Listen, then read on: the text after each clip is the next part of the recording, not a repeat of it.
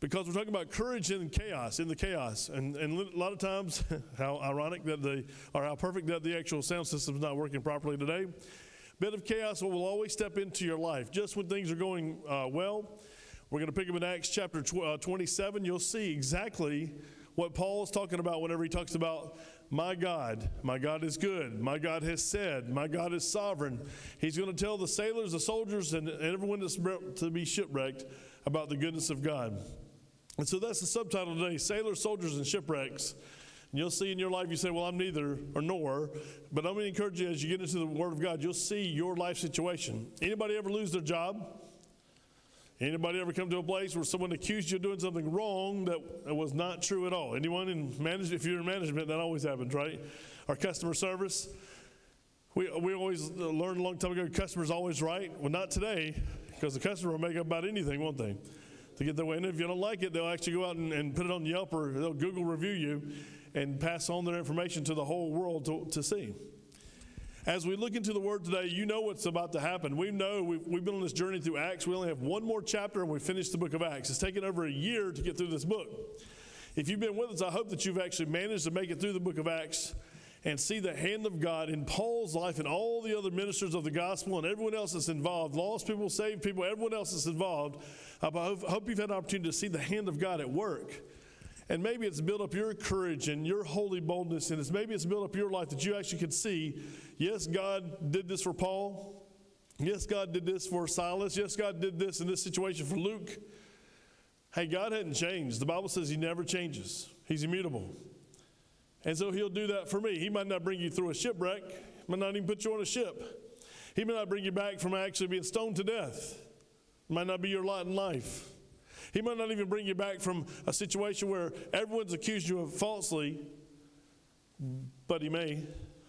Let's look at the word today and actually actually see what actually happens here when Paul speaks and when some we got a review from last week. I want to back up a little bit so we can go forward and finish the chapter. But go with me, Acts chapter 27. We're going to pick up at verse 21. Paul, not being sarcastic, he stood in the midst of them and said, Men, you should have listened to me and have not set sail from Crete and incurred this disaster and loss. And now I urge you to take heart, for there will be no loss of life among you. Here's a, here's, but here's a clause, but only of the ship. So the ship's going to be lost. Paul's already prophesying this. For there stood before me this night an angel of God to whom I belong and whom I serve, saying, Do not be afraid, Paul. You must be brought before Caesar. And indeed, God has granted you all those who sail with you. Therefore, take heart, men, for I believe God that it will be just as he told me. However, we must run aground on a certain island. So, what do we know so far? The facts. Paul standing before these men.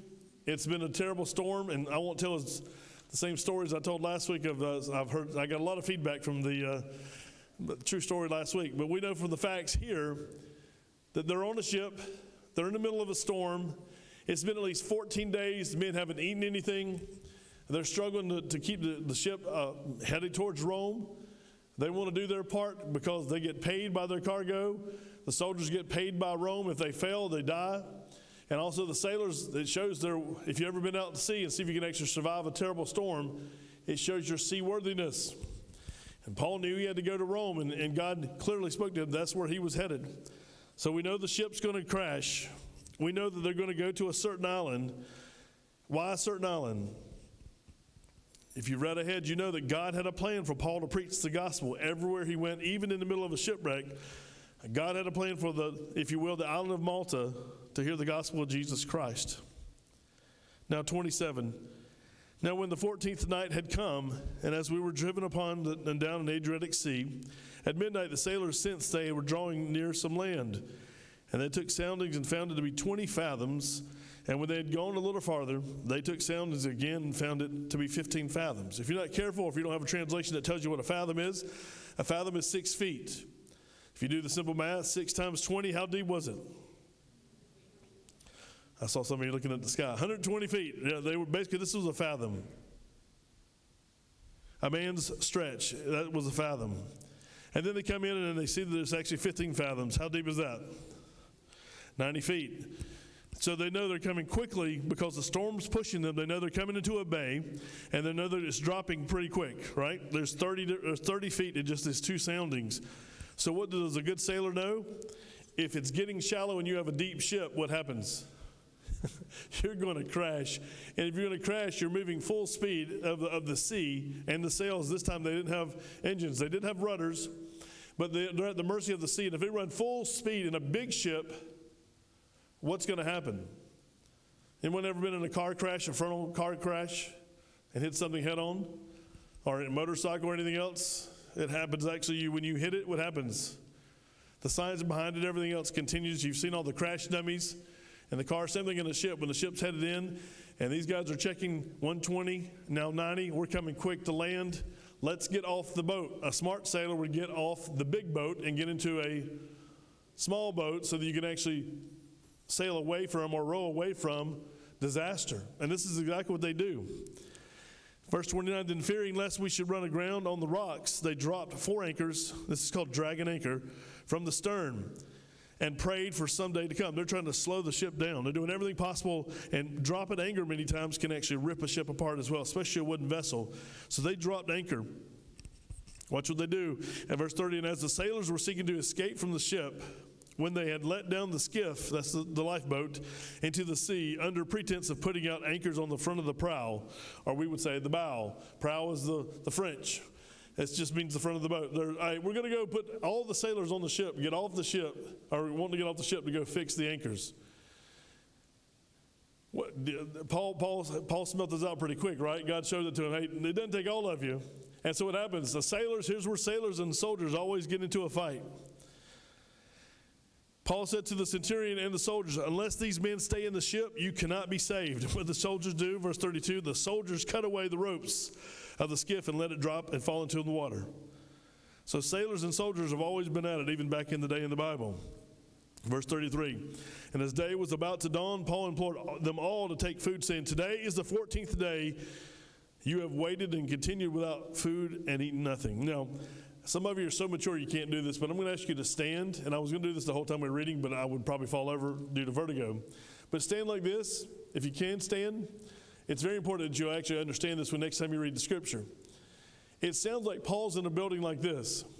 Now, there's 276 people on board. There's more people on this ship that's in this auditorium this morning. Pretty big ship, tight spaces.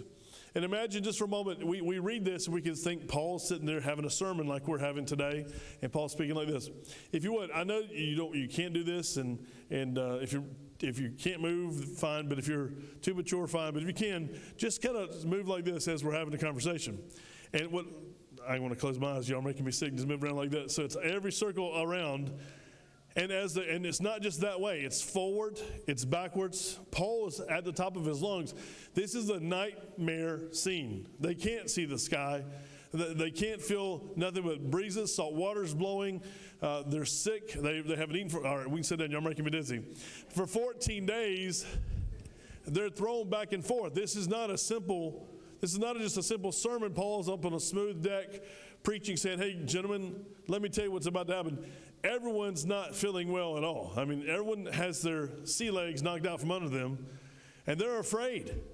The sailors are so afraid they're going to jump off the ship and leave it, knowing that's going to cost them if they survive their jobs. They'll never get another job as a sailor anywhere for abandoning ship. That's what the cowards do. The soldiers know if these prisoners get away and they drown, or, or, or half of them make it to shore to this land they see, and, they, and the prisoners escape, and when they get a report back from Rome, what's going to happen to the soldiers? They're going to lose their lives. They're going to die because they failed to get the prisoner to Rome as was expected. So the sailors were worried about their lives, the soldiers were worried about their lives, and then, of course, the owner of the ship, what's he worried about? Everything. His cargo, he's got to get everything. And his, his cargo, the sailors from Rome, I mean, the sailors and the soldiers from Rome, he's got to get everything to Rome. That was his game plan. You take everyone on the board of the ship, 276 people. Now look in this room. Look around to the room. You take everyone in this room and figure out what they're going through in their life. If we sat down and talked about what are you going through in life, Everyone would have a story. If you asked all 276 of these people, every one of them had a story. Every one of them had a name. and their lives matter to God. And what did God do? He allows them at this point in time in their life to all be on board this ship in the middle of a storm that I'm sure Satan was involved in as well because he wants to destroy the Apostle Paul because he knows he's a preacher of the gospel. Anything he can do to destroy. But every time something happens, listen, we know that God is in charge. Isn't that true? Do you believe that with all of your heart? And no matter what's going on in your life, no matter what your situation is, no matter what you've been praying for, that God is in charge of that situation, that God's the God of it all. Same God that we sing about on Sunday, we have to apply our beliefs and our faith Monday through Saturday. Let's continue so we can actually finish the story and see it, what he says. Therefore, I urge you, verse 34, to take nourishment, for this is for your, your survival since not a hair will fall from the head of any one of you. And when he had said these things, he took bread and he gave thanks to God in the presence of them all. And when he had broken it, he began to eat. Then they were all encouraged and also took food themselves. And in all, we were 276 persons on the ship. So when they had eaten enough, they lightened the ship and threw out the wheat into the sea. Now, this is the owner of the ship's cargo. He has to get, he has a deal from Egypt to Rome. What does he, he knows what he's doing. What's he throwing away? Money. He's throwing away everything that makes him money. He's throwing away part of his reputation. He knows he actually, he's doing something to actually help the ship survive. And they still have in their mind they're going to survive the ship. Verse 39 When it was day, they did not realize that they did not recognize the land. But they observed a bay with a beach, onto which they planned to run the ship if possible. And they let go the anchors, which will make the ship go what? Slower or faster? I want you to see what they're trying to do. They're trying to run it as fast as they can towards the beach. And as a sailor, let me tell you, there's nothing quite as nice as seeing land when you've been out to sea for a long, long time, especially during a storm. And they let go the anchors and let them into the sea. Meanwhile, loosening the rudder ropes, and they hoisted the mainsail to the wind and made for shore. But striking a place where two seas met, they ran the ship aground, and the prow stuck fast and remained immovable. But the stern was being broken up by the violence of the waves. And the soldiers' plan was to kill the prisoners, lest any of them should swim away and escape. But the centurion, wanting to save Paul, kept them from their purpose and commanded that those who could swim should jump overboard first and get to land. And the rest, some on boards and some on parts of the ship. And so it was that they all escaped safely to land. And we would say, well, at the end, what a wonderful story. But there's more to the story even after uh, we should call them Paul's adventures. That's what should, this, this, title of the this portion of the act should be called because God did a lot of work in Paul's life. Can't wait to have a conversation with Paul. Don't know how much he'll remember from this earth, but we have the scripture that will last forever. Remember, as this is happening, God puts it on Luke's heart to bring this back to remembrance. So we'd have this word today. Go to your notes. I want to show you a few things, and I want to go as quick as we can through your notes. And y'all do be praying for our church family, faith family. There's a lot of people out sick. We, we've uh, had some conversations. A lot of folks are going through sickness again. So I, I think there's a local bug going around. So please don't share it. If you feel bad, you can listen in the lobby or something. Um, and there's a lot of people traveling on vacation days. So pray for traveling mercies. They're trying to test God's faith, uh, their faith through gas crisis and vacation. So um, do pray for, our, for some of our folks that are taking extra five gallon jugs with them just to see if they can make it there and back from plans that already made.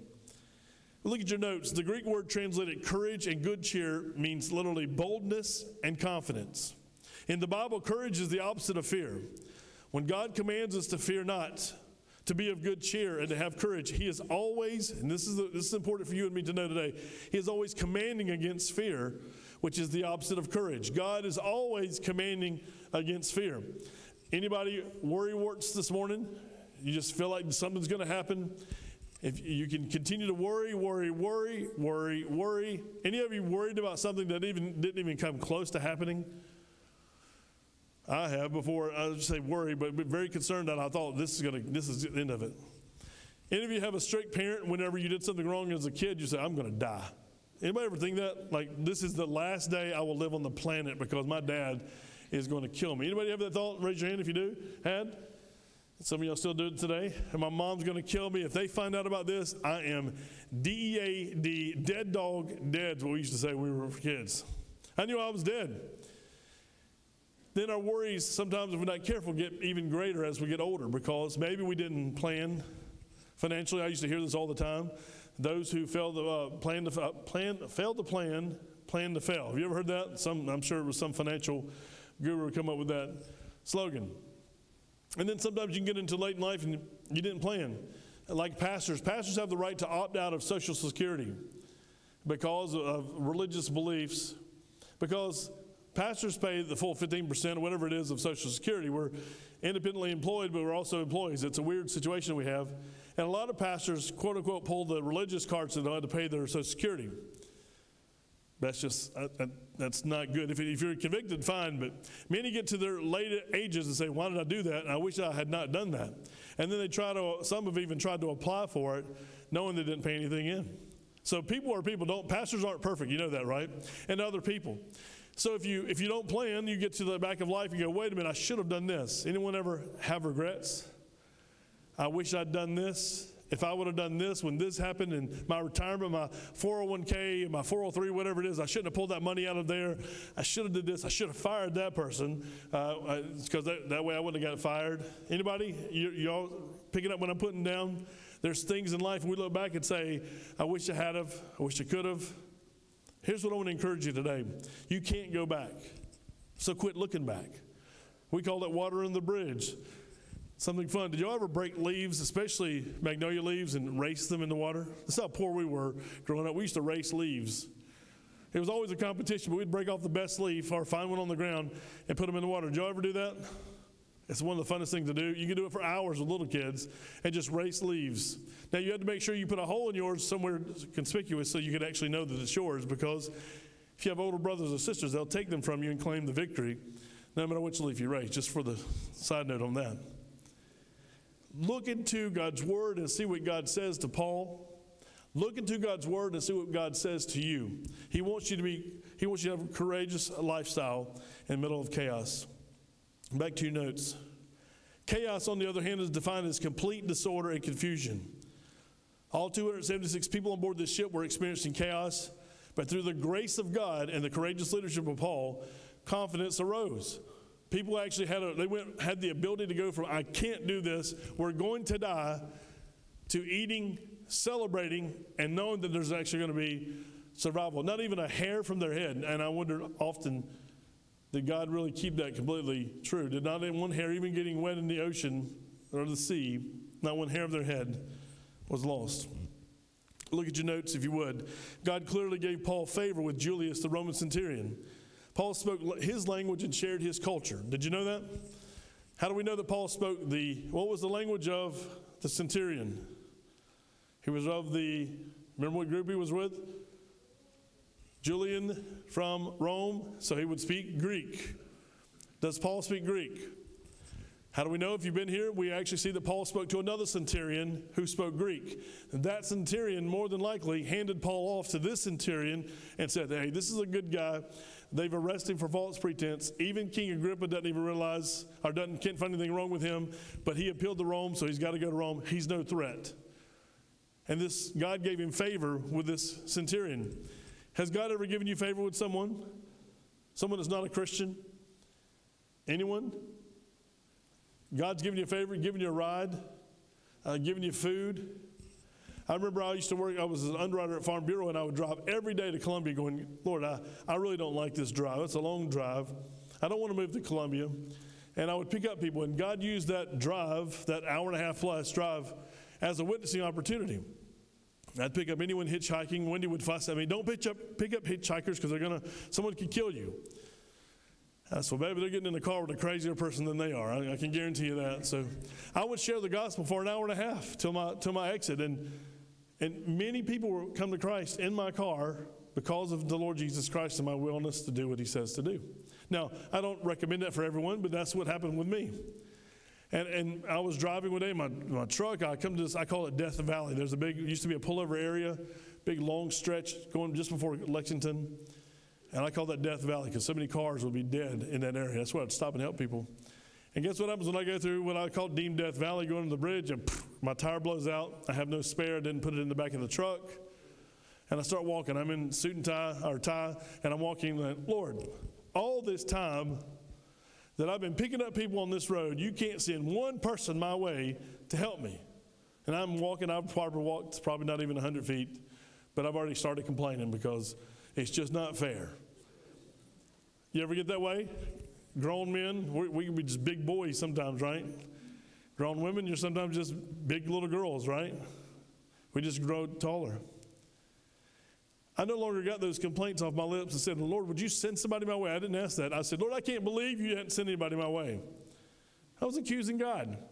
And about time I said that, a dually pulled over, Ford dually, F 350 pulled over, said, Where are you going? I said, I'm heading towards Lexington. He goes, Jump in. We talked about how good God was, and I said, Man, I, was, I need to ask for forgiveness. I was just complaining, and God sent you to pick me up. So we talked about how good God was. He said, Where are you going? And I told him, I'm going to Farm Bureau. He says, Listen, I'm going right across the street from Farm Bureau. He drove me to the front door. Not only did he give me a ride, he drove me to the front door. I was able to get someone to help me with my, my vehicle, and I felt so dumb for complaining. You ever been there? Lord, I, I, are you right before you think? This is what Paul's in this situation. Paul's learned how to actually live this life. He clearly had favor with Julius here. Paul spoke his language and his culture. Go over to 1 Corinthians. I want to show you something very interesting that Paul wrote to the church at Corinth. It ties in with this because we need to know the mindset of Paul. It's very important. 1 Corinthians chapter 9, verse 19. If you're interested on actually how to actually live this life and how to actually go forward, this is important to see this. What was Paul thinking? What was his mindset all the time? And this is what the word of God says. 1 Corinthians chapter 9, verse 19. For though I am free from all men, I have made myself a servant to all, that I might win the more. And to the Jews I became as a Jew, that I might win Jews. To those who are under the law, as under the law, that I might win those who are under the law. And to those who are without law, as without law, not being without law toward God, but under law towards Christ, meaning the law of love, by the way, that I might win those who are without law. To the weak I became as weak, that I might win the weak. I have become all things to all men that I might by all means save some. Now, this I do for the gospel's sake, that I may be partaker of it with you. Paul said, Listen, I've learned to adjust in life. Whatever I'm given by God, I have figured out that's how I should respond.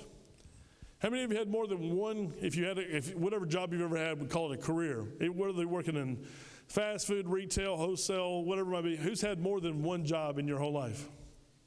Who's had more than two? Two, two careers.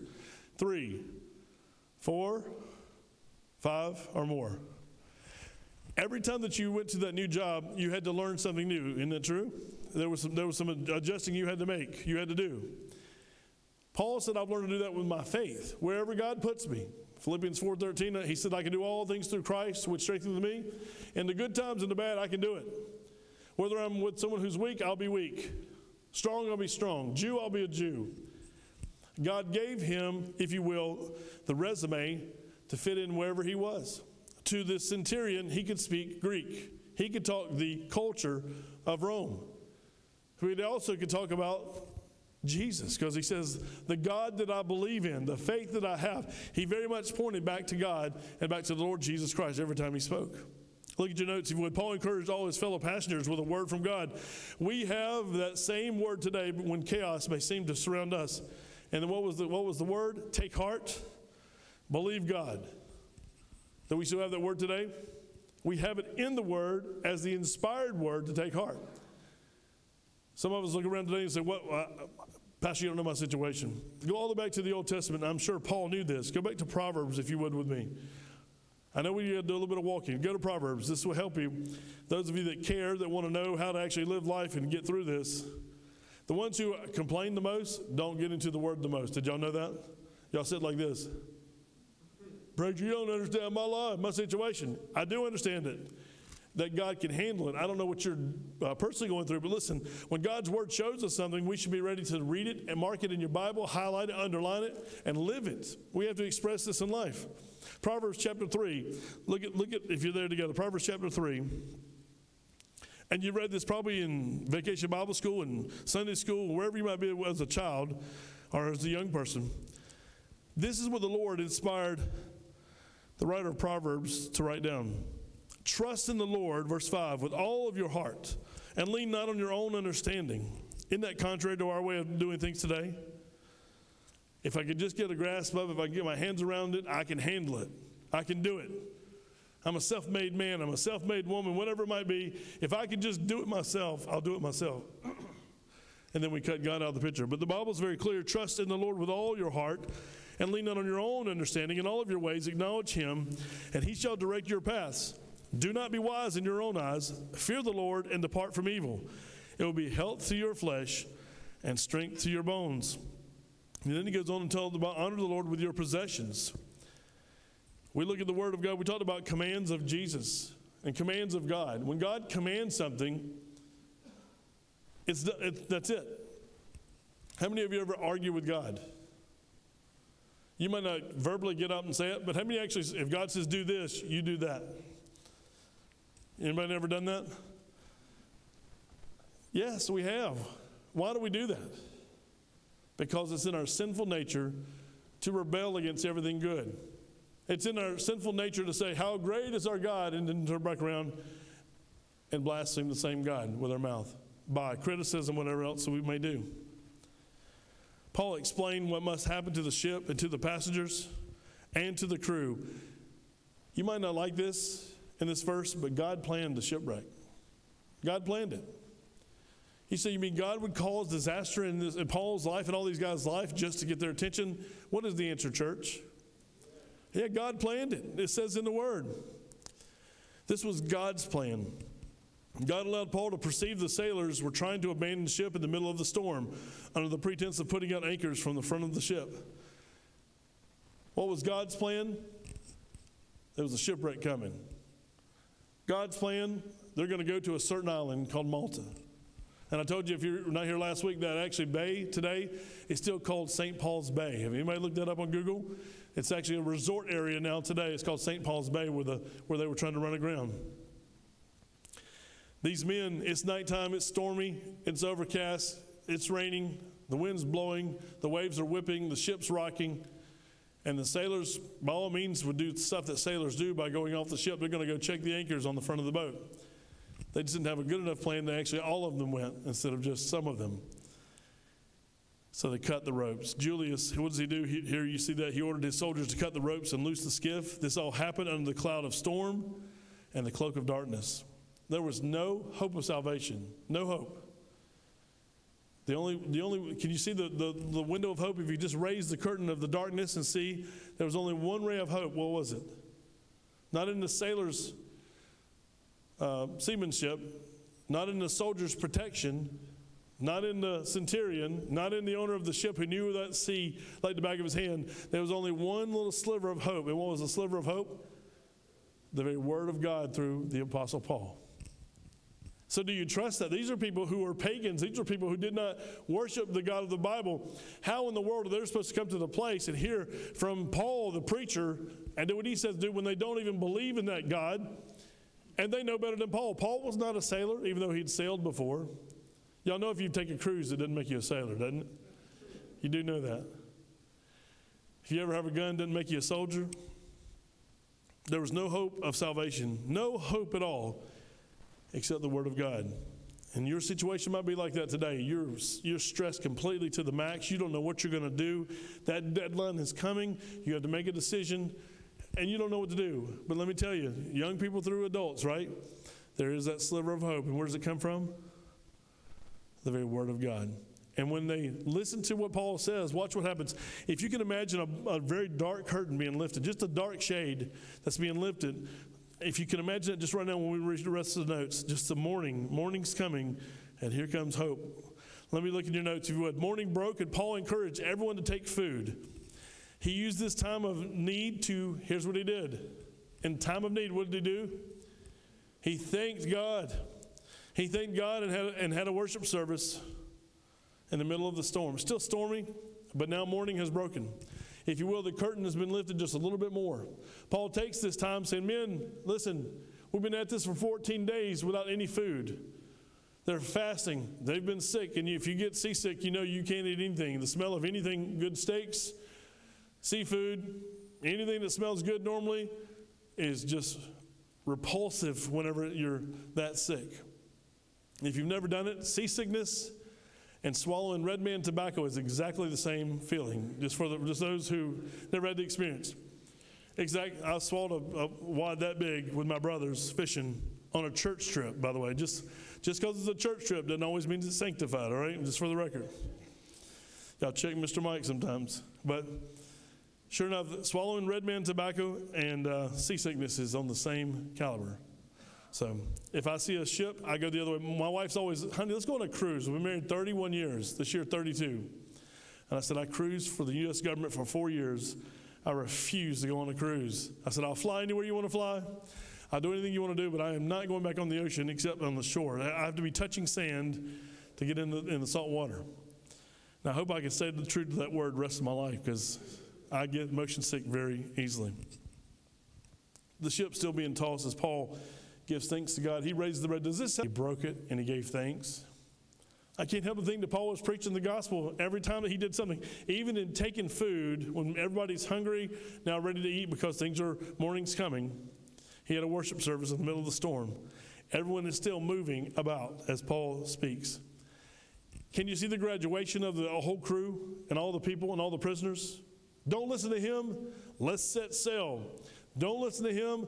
Let's get off the boat. Don't listen to him. Let's kill the prisoners. Do you see the, the just don't listen to him? But after a while, what did Paul have? Just that sliver of hope. let me tell you about your workplace and your school, your family, everywhere that you do business. There's darkness surrounding everyone in our society. Don't you see it today? Flip the news on for 30 seconds. There's no hope. People are wanting those rockets flying in the Middle East. Uh, the world's falling apart in America. It sounds like the border crossing left and right. You can get so worked up, so fired up, and even in your personal life, things are falling apart. But let me encourage you to have be courageous in that.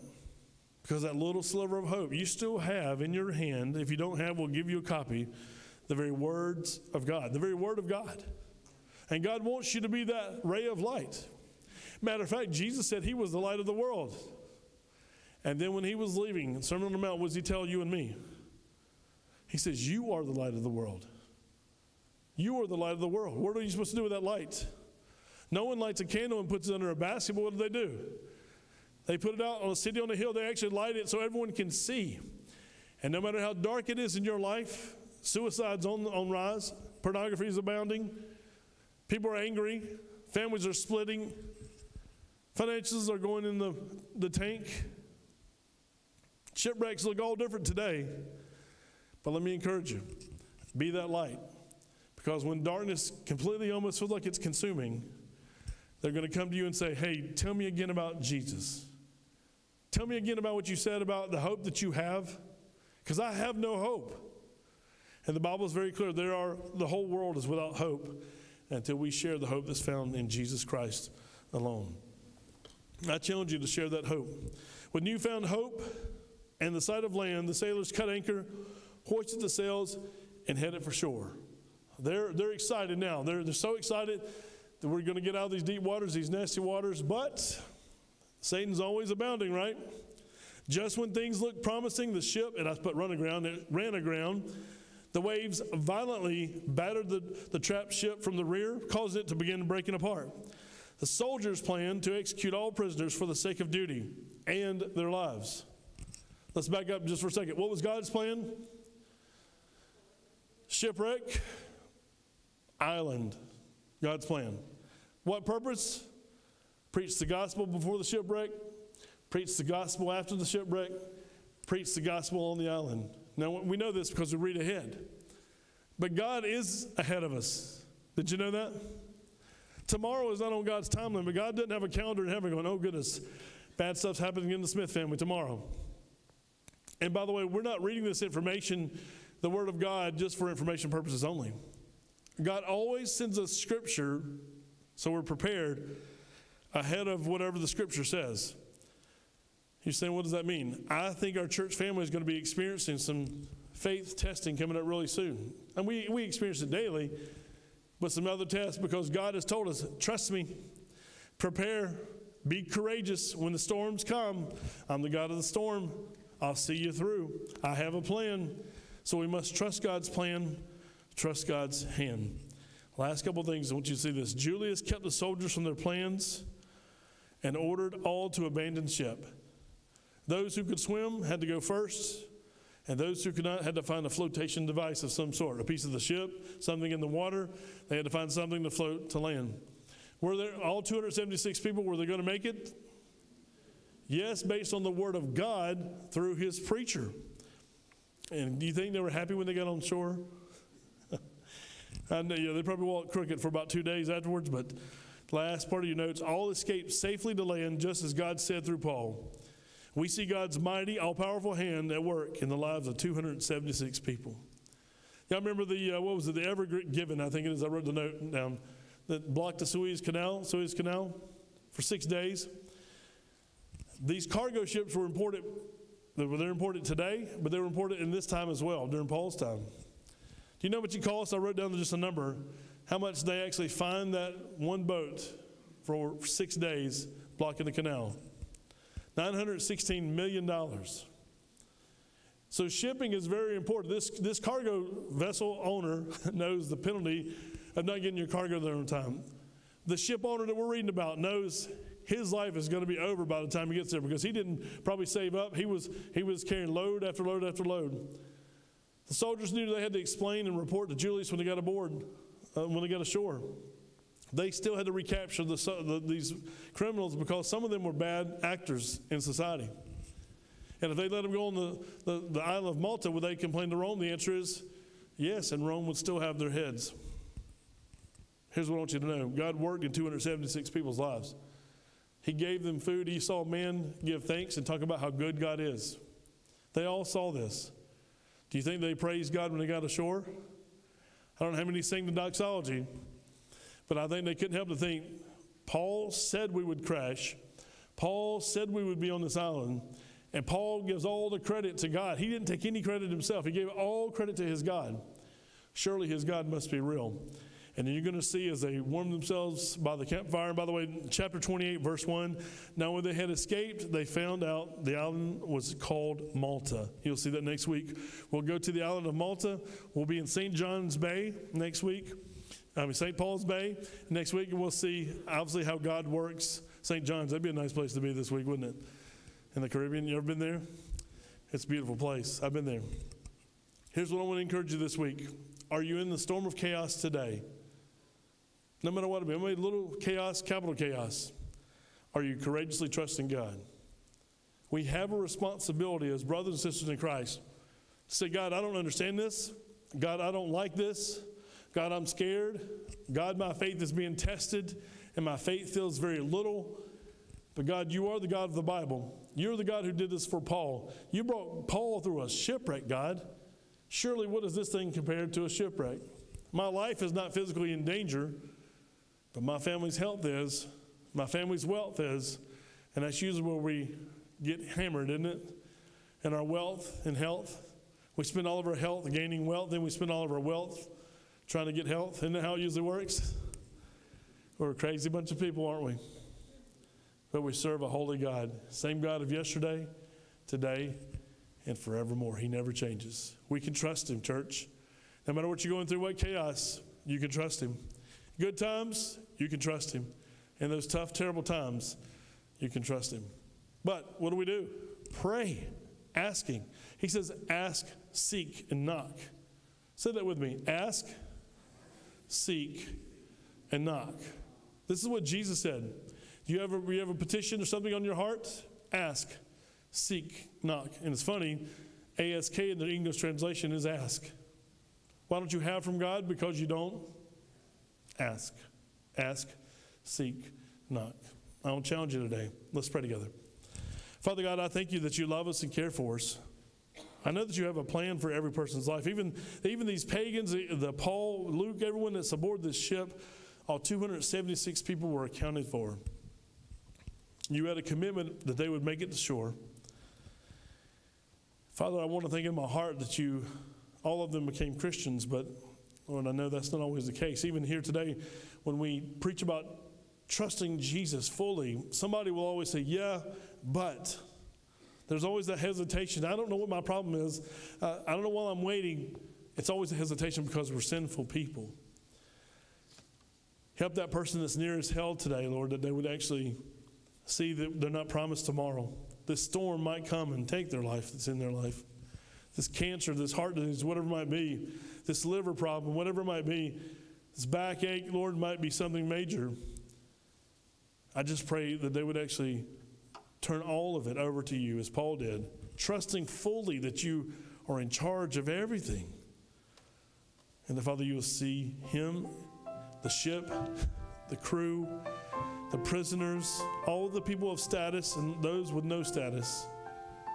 You'd see them through because they had to do what you said to do the way you said to do it. Help us when we fail you. Help us in our daily journeys, Lord, because we're all here somewhere. We're struggling on what to do, when to do. We need you, Lord, but help us that measure of faith to grow, that we might be obedient and follow you. In Jesus' name we pray. Amen. Church, no matter where you find yourself today, family, friends, listen, if you go through a crisis, and you will go through a crisis, He's there. And He didn't want to just actually hand out His hand out. You ever seen the picture of God helping up? God's not like that. Jesus said, I'll never leave you nor forsake you. If you're a Christian, the Bible says He's with you through it. He's not trying to pull you out of it. He's going through whatever you're going through together if you would simply trust Him. Trust and obey, the Bible says. There's no other way to be happy in Jesus but what? To trust and obey. And that's what I challenge you to do. Let's stand together today. If you can need to come pray and give your heart life to Jesus Christ, we'll be here for you. Need to come and pray, the altar's open. If you're going through chaos today, let God know about it. He cares. Seek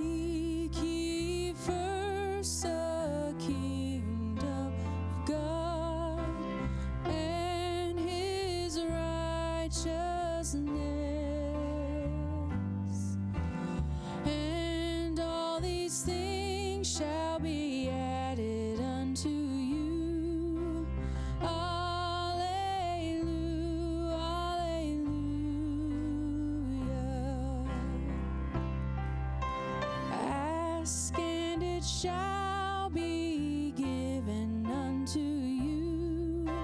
Seek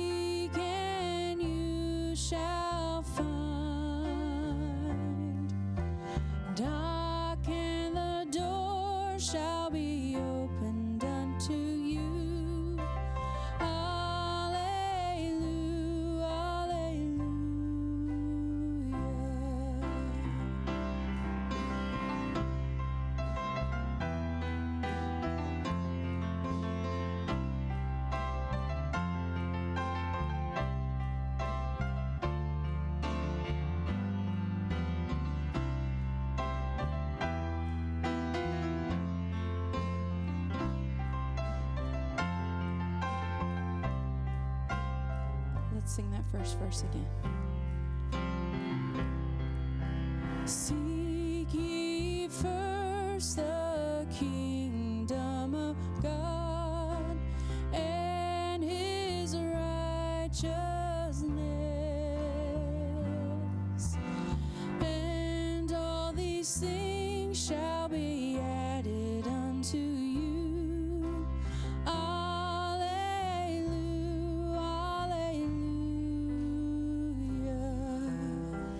Would you bow your head? You may be seated and while people are still praying. I know that.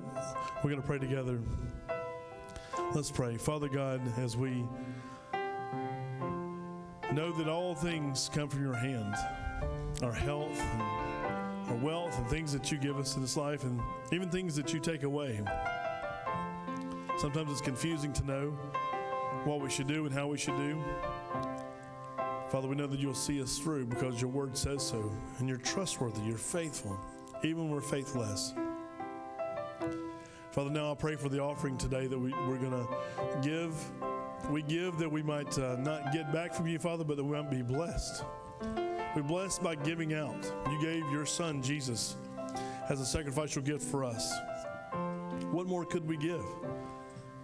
But Father, you test our hearts to see.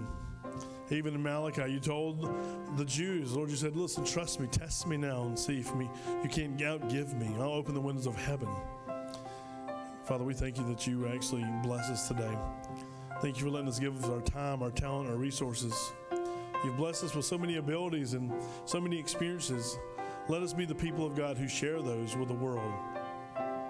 Thank you for your love and care. In Jesus' name we pray. Amen.